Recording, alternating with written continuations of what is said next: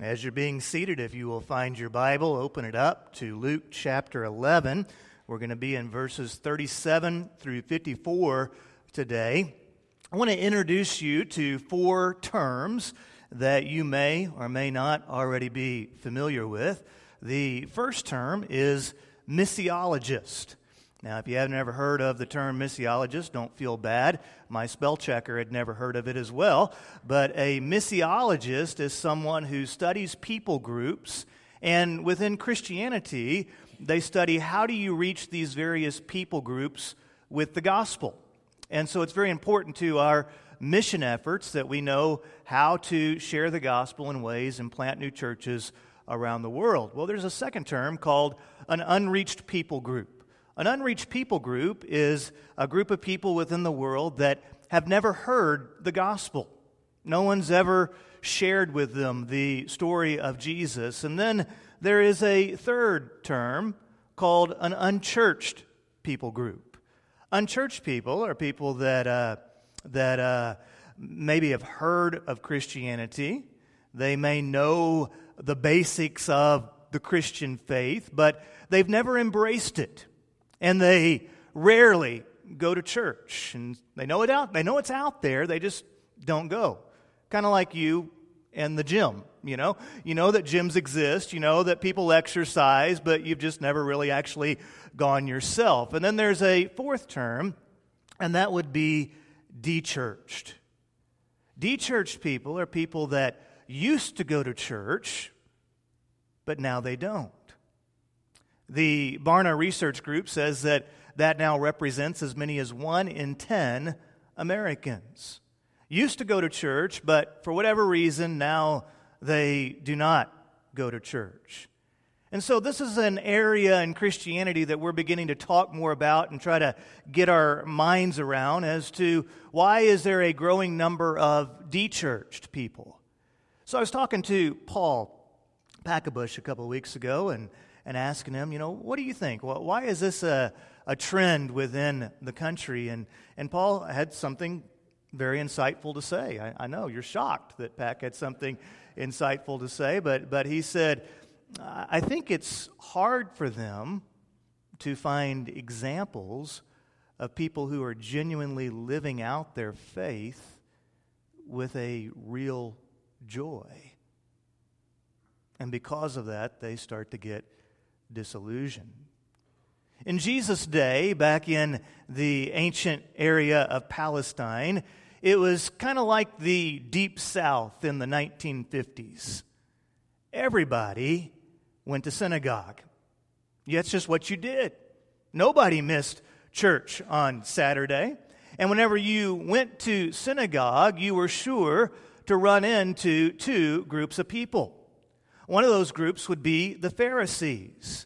Now, the Pharisees were extremely conservative in their understanding of Scripture. They were very religious. They were all in in their religious appearance, but they had a deep, deep spiritual problem. They didn't pay much attention to the heart. And then you had a group called the teachers of the law. The teachers of the law were just that. They taught the Bible, they taught the scriptures, but they also had an additional book of the rules. And so not only did they teach the Bible, but they also taught the rules that everybody needed to follow, and they found themselves becoming the synagogue hall monitors. Now, this was the message of the Pharisees and the religious leaders. If you behave well, God will like you. So, therefore, it's important for you and I to be as perfect and to appear as perfect as possible. Now, you know Jesus' message. Jesus' message was, in a lot of ways, exactly the opposite. He said, We all fall short. But then Jesus said, I'm going to do something for you that you could never do for yourself. I'm going to live a life that you can't live, and I'm going to die for your sins, and forgiveness and grace are available. And he called people to believe in him as Savior. So Jesus' message was radically different than the Pharisees and the religious leaders were teaching. So you can imagine the shock when, in verse 37 of Luke chapter 11, the Bible says, As he was speaking, a Pharisee asked him to dine with him. And so Jesus agreed to come and dine with the Pharisee. The story continues. So he went in and he reclined at the table. As they would eat, they didn't sit at a table like we do, but they would lay and they would eat uh, together. And so Jesus was reclining at the table. And when the Pharisee saw this, he was amazed that he did not first perform the ritual washing before dinner. Now, the moms in the audience at this point are in horror because Jesus didn't wash his hands before dinner. But it gets worse. They ate with their hands. And it gets even worse. They ate out of community bowls. Now, what was really happening here was the Pharisee was trying to trap Jesus.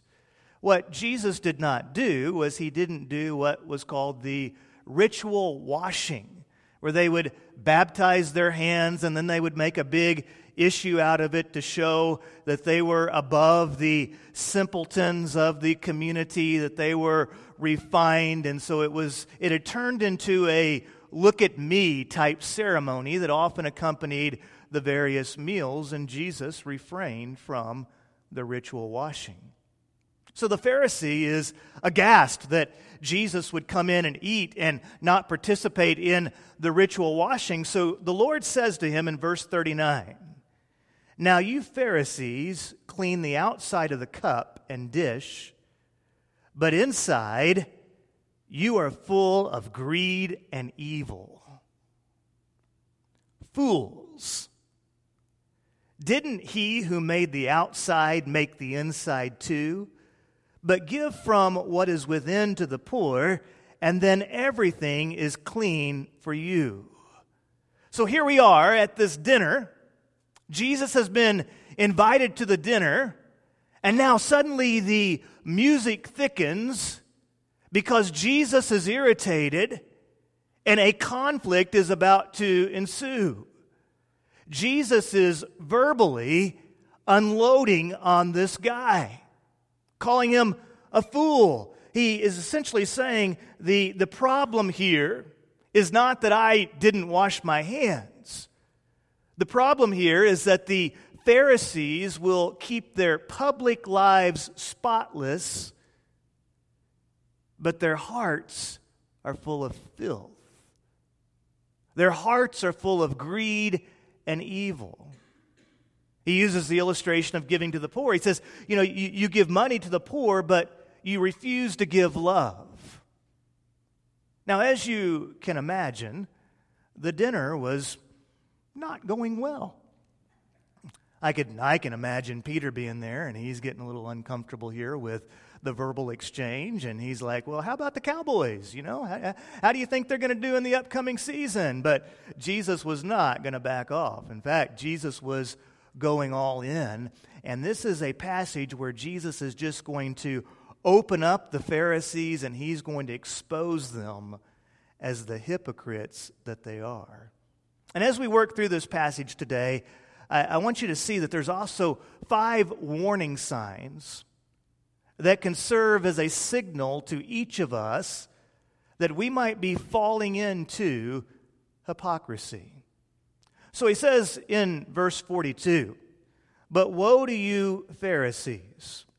You give a tenth of mint, rue, and every kind of herb, and you bypass justice and love for God. These things you should have done without neglecting the others. Now, from the outside looking in, the Pharisees were doing pretty well. They were leaders within the community, they were always at church, they participated in all the ceremonies and all the holy days, they always followed the rules, they washed their hands before the Texas barbecue. From the outside looking in, the Pharisees were doing really well. They even tithed on the herbs from their garden. My daughter McKenna, I told you a few weeks back, she's growing a garden this summer. And so she's all excited today because she gets to pick three cantaloupes. The first three cantaloupes are, are ready to go. But could you imagine she picks those cantaloupes and she cuts them and she measures and she makes sure that she gets a tenth of that cantaloupe. And whenever the offering is taken, she puts that tenth of cantaloupe right there in the offering plate. That's how detailed the Pharisees were. Even the herbs of their garden they were willing to tithe upon, yet they neglected their heart. And so here's the first warning sign on the road to hypocrisy you care about the outward appearance, but you care less about the heart. And Jesus is essentially saying, You Pharisees are doing a lot of the right things. It's not bad that they were, were studying the Bible, that they were giving tithes, that they were uh, participating in the religious rituals. There was nothing wrong with that. Jesus says, these things should be done, but the problem is, is that you're doing them with the wrong motivation. And so he continues in verse 43. Woe to you, Pharisees. Let's have a little fun here. Every time I say woe to you, every time Jesus says woe to you, just go boo, okay? You ready? Woe to you, Pharisees. There you go. You love the front seat in the synagogues and greetings in the marketplace. Woe to you. you are like unmarked graves. The people who walk over them don't know it. I uh, grew up in church. I imagine a lot of you grew up going to church. How, how many of you guys remember the platform seats? You know, back when we were growing up in church, uh, uh, they used to have seats that would go all the way across the back, and uh, you'd have various people. A lot of times in some churches, the entire church staff would sit in the platform seats. And sometimes you would have, uh, like, the deacon of the week would get a, a, platform seat, or whoever was reading the scripture would get a, a platform seat. And I remember as a little kid looking up at the stage and the platform seats and the, and the men that were sitting in those chairs, and I would look up to them and I would think, man, I, uh, they, they really love the Lord. They're, they're, they're people that I, I, I admire. Well, in the Jewish synagogues, you had the front row seats. You had the luxury boxes, if you will. And, and the leaders, those that were really admired, those that had uh, led the way, they would get to sit in those front seats where everybody could see them and they, they could receive the accolades that they desired. And here's the second warning sign you start craving recognition. You want everybody to notice you, to praise you. Now, be careful here. This does not mean that because a minister preaches on TV or because someone writes a book, draws a crowd, has a nice home, or drives a nice vehicle, that doesn't mean that a person or a minister is a hypocrite. Where Jesus is going here, what this does mean, is that if your motivation for ministry, whatever that ministry might be, from singing in a choir to teaching a life group to being a pastor like myself, if your motivation for ministry is to be seen and admired, you are running down the road to hypocrisy. Now, here's the caffeinated truth for Christian leaders. When you go down the hypocrite's path, you take other people with you. Jesus says to the Pharisees, You're like unmarked graves. The innocent people are walking over the bodies of the dead. They are contaminating themselves spiritually, and they don't even know it. You are not just going down that path yourself, but you're also drawing people down the wrong path. And so Jesus continues to press the issue. One of the experts in the law answered him Teacher, when you say these things, you insult us too. That's, that's quite a statement there. you know, when you say these things about the Pharisees, you're insulting us, religious, the teachers of the law, as well.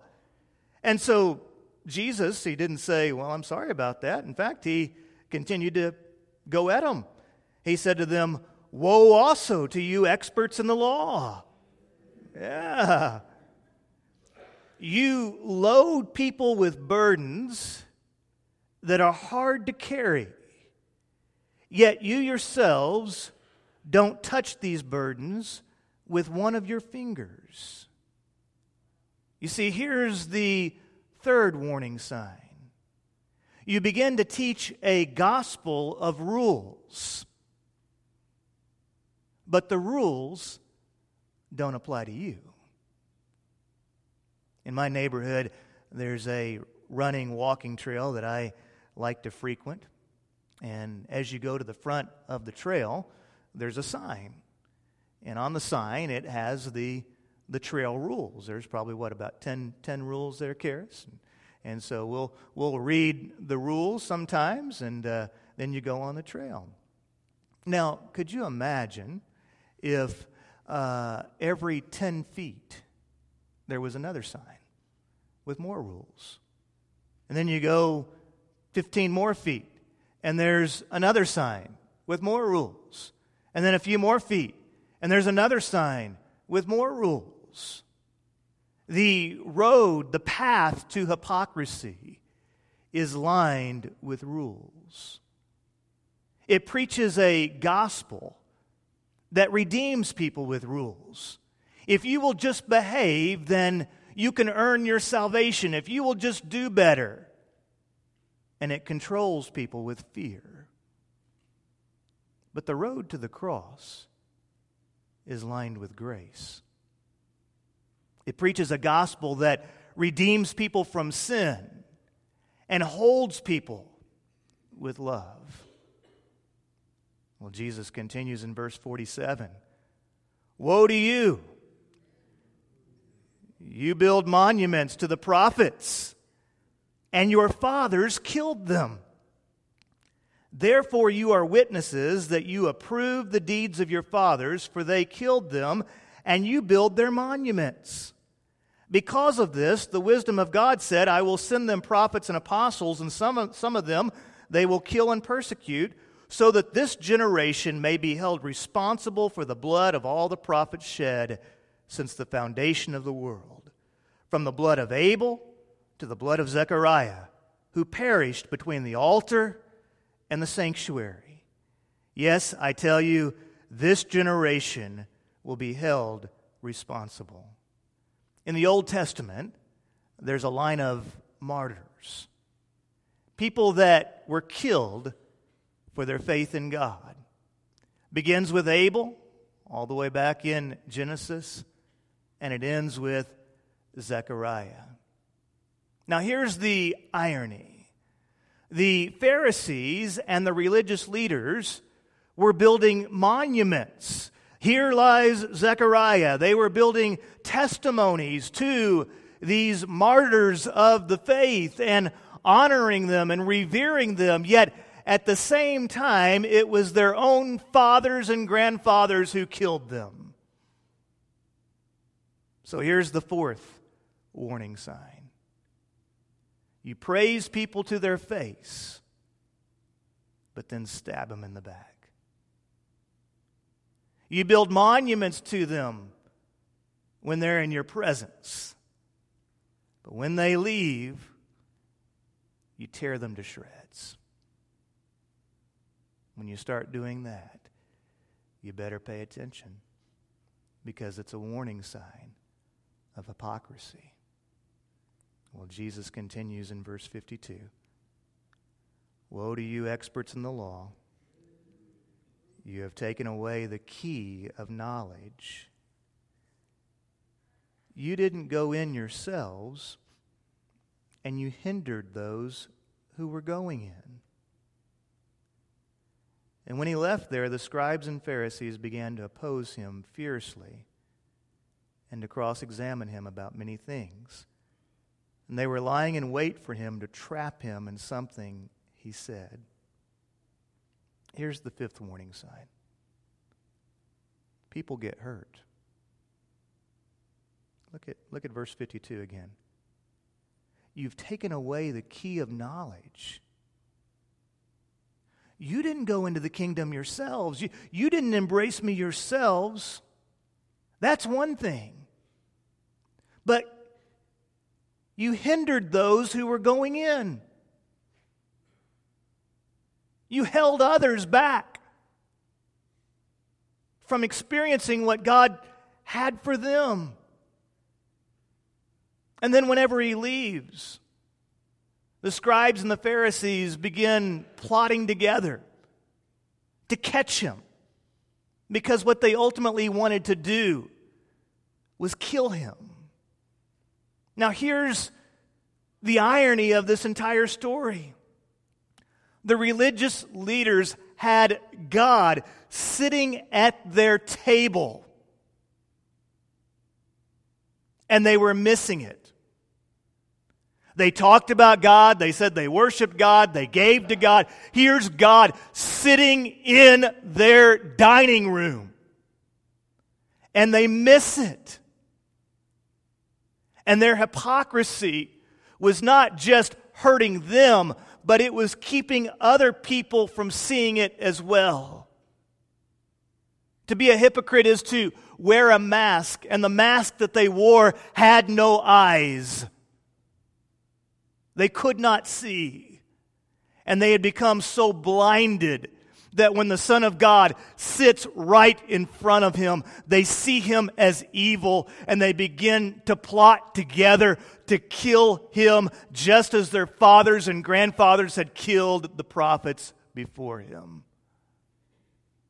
Now, please hear me on this. Make sure you hear this. A hypocrite is not someone who sins. We all sin. Okay, the fact that you sin does not make you a, a hypocrite. I, I'm a sinner. There are times that I do or say things that I just should not do. I, I shouldn't react that way. This is not who, who I want to be in Christ. But don't judge me, man, because you're a sinner too. Okay? The fact that we're sinners does not make you a hypocrite. I'm just a nobody trying to tell everybody about somebody who can save anybody. No, I didn't make, up, make that up, but that's what I want to be, okay? A hypocrite, though, is someone who pretends. They pretend as if they do not sin.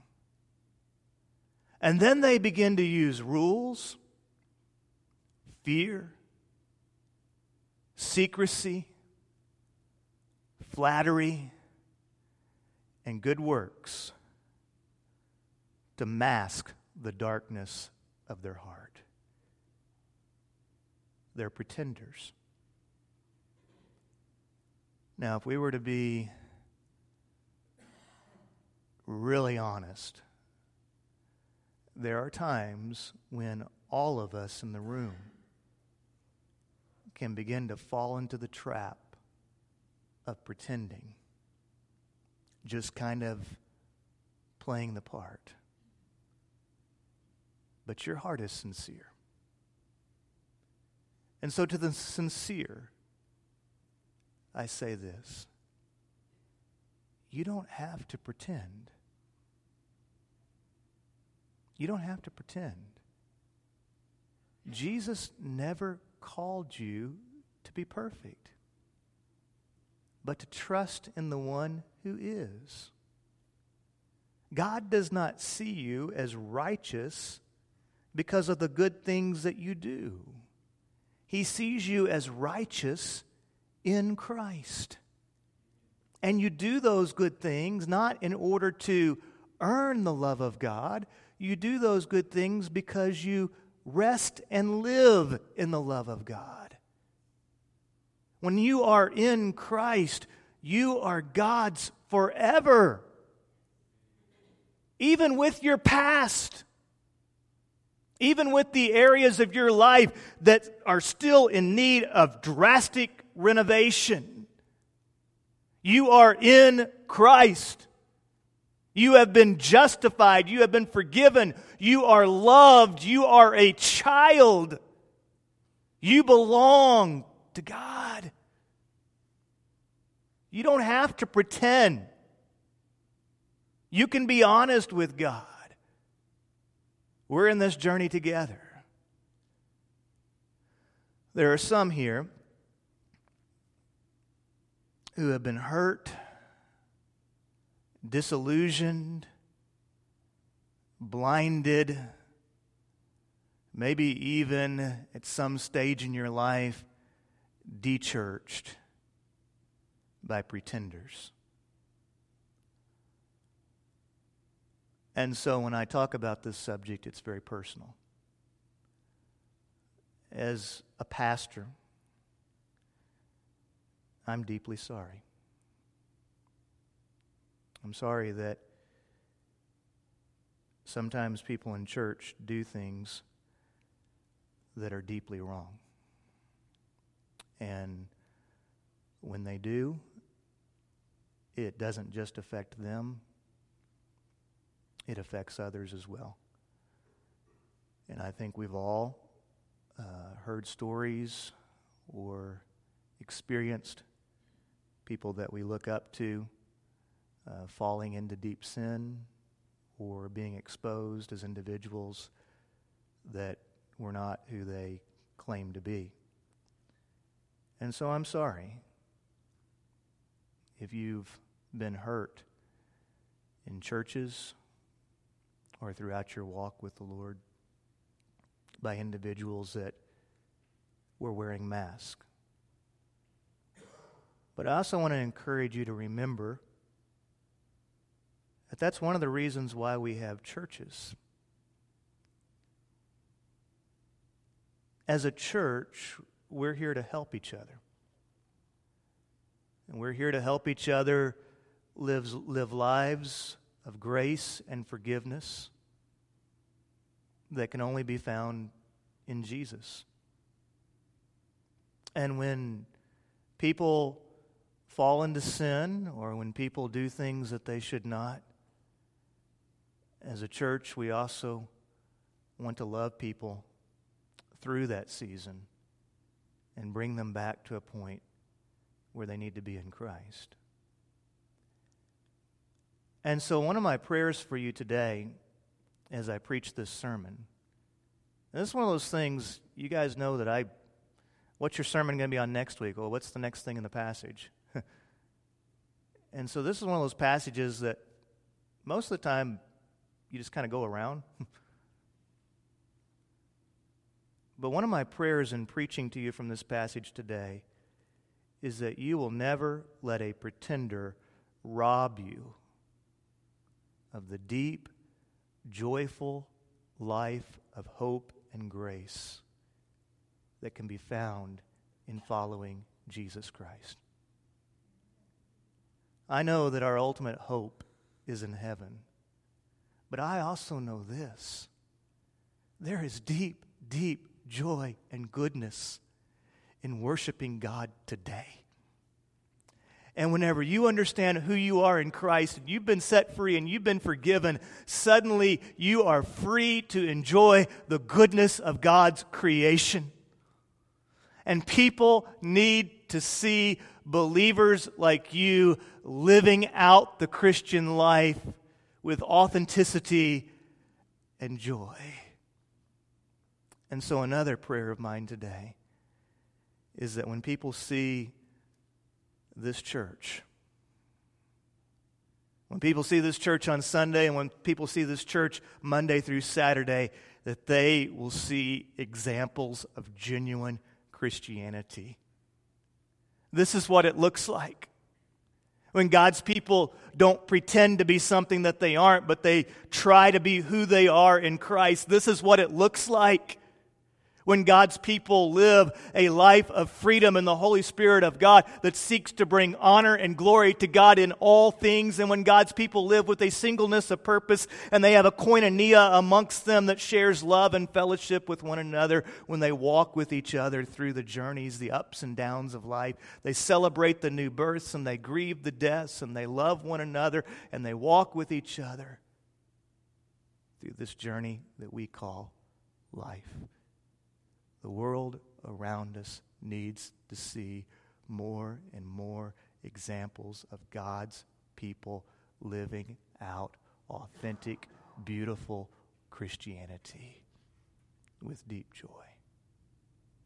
Would you be so kind as to bow your heads as we come to a time of commitment?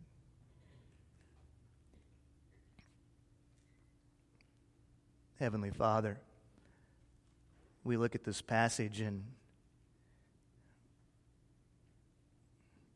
it's one of those passages that that uh, gets up in our face because it warns us about who we do not need to be.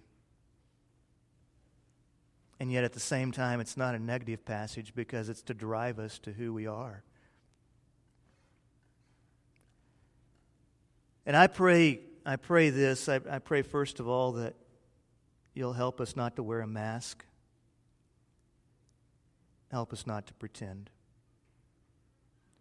In fact, Lord, if there's somebody here today that needs to trust you as Lord and Savior, I pray that they will come see me during this next song and do so. I also ask, Lord, that you will help us as a church to be genuine